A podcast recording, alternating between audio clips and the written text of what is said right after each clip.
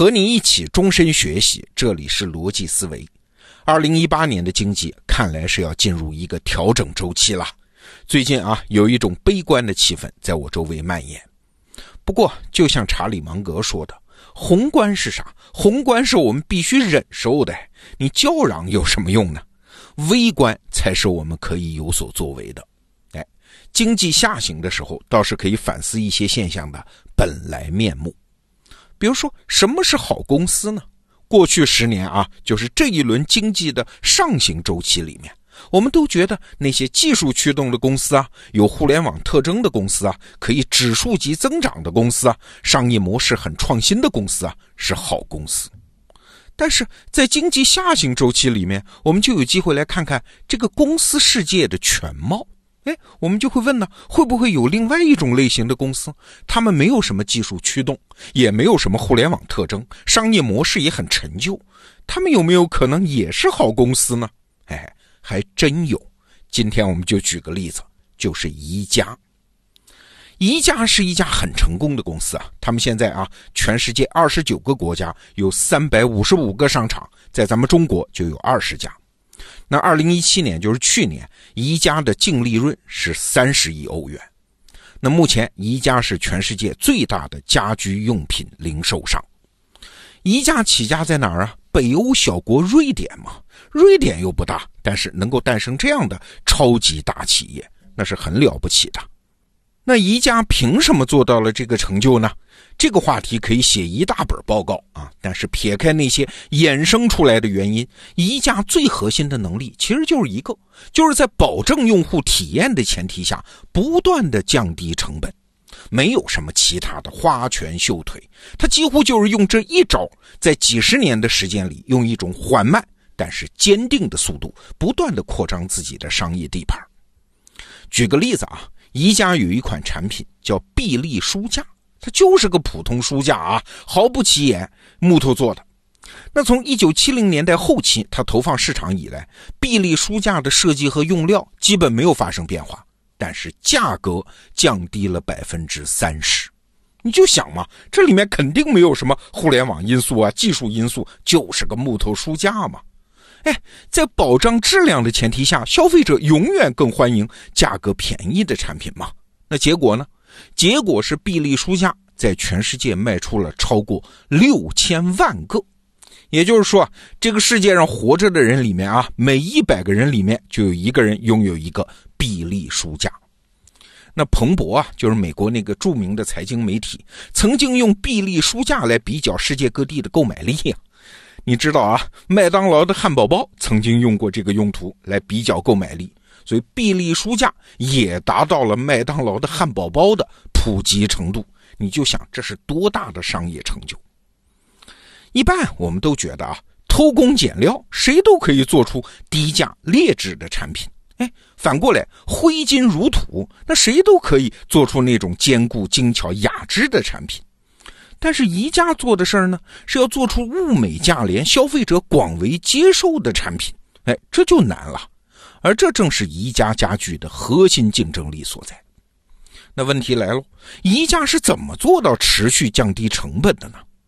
说起来，其实一点秘密都没有啊，就是这儿改进一点，那儿节约一点，长年累月反复琢磨，改进各种细节，就这样把成本逐渐降下来的。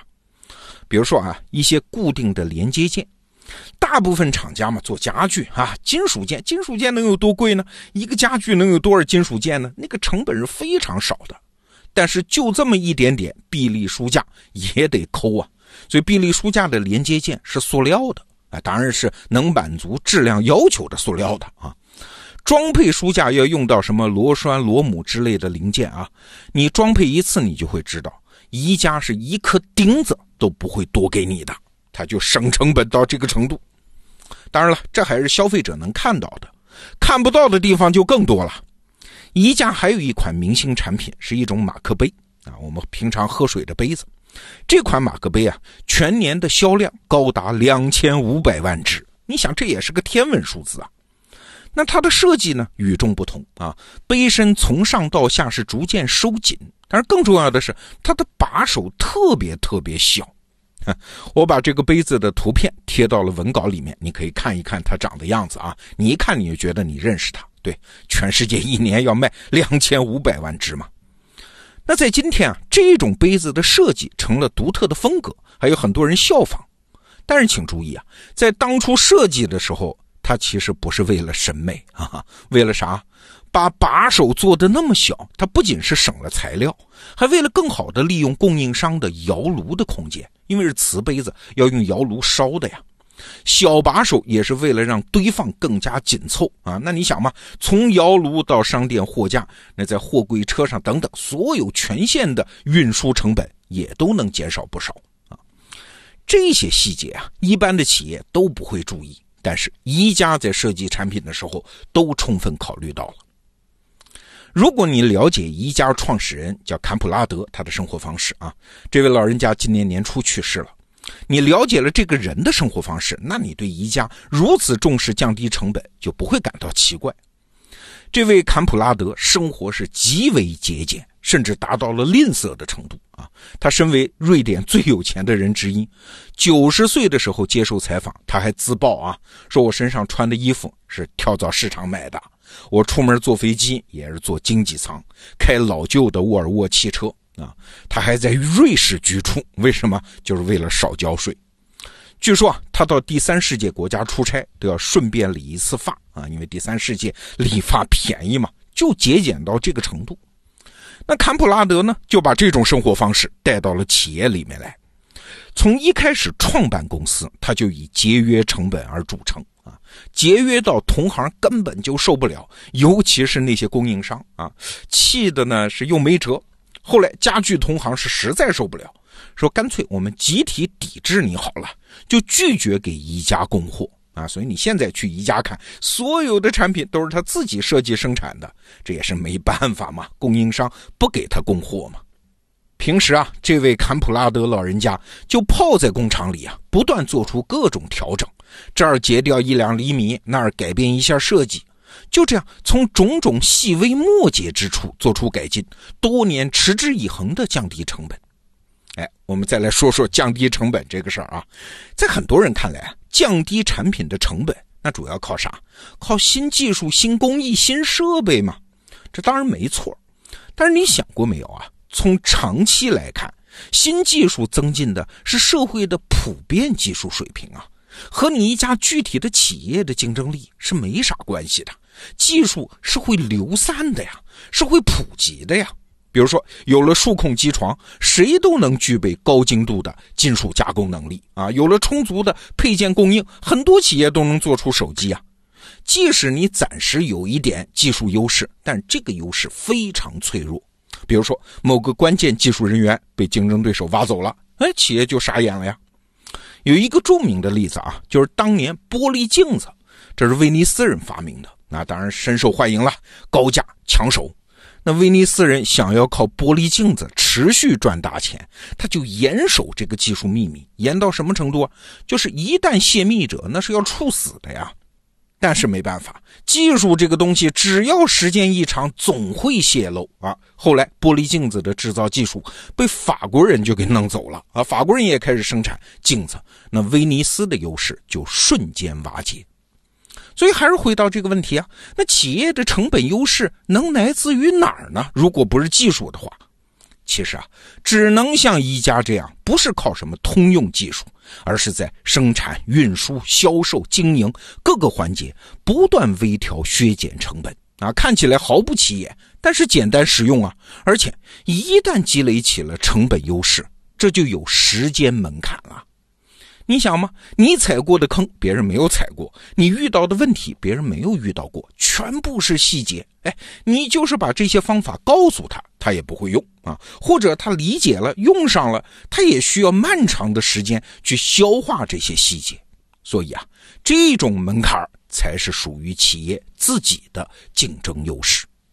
顺便说一个话题啊，宜家的家居现在是北欧风格设计的代表。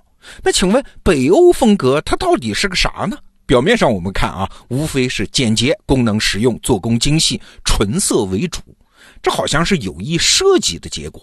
但是啊，还是有一个解释的，是这样的：二十世纪初期，欧洲文化进入那种高度华丽奢靡的叫工业洛可可风啊，就是工业产品非常的奢侈化，越做越精美。那当然了，功能上就没有那么讲究。但是你想，这个趋势的副产品是啥？就是工业品越来越和底层大众脱离嘛。在当时的英国人和法国人看来啊，什么简约风格，那简直就是原始人啊。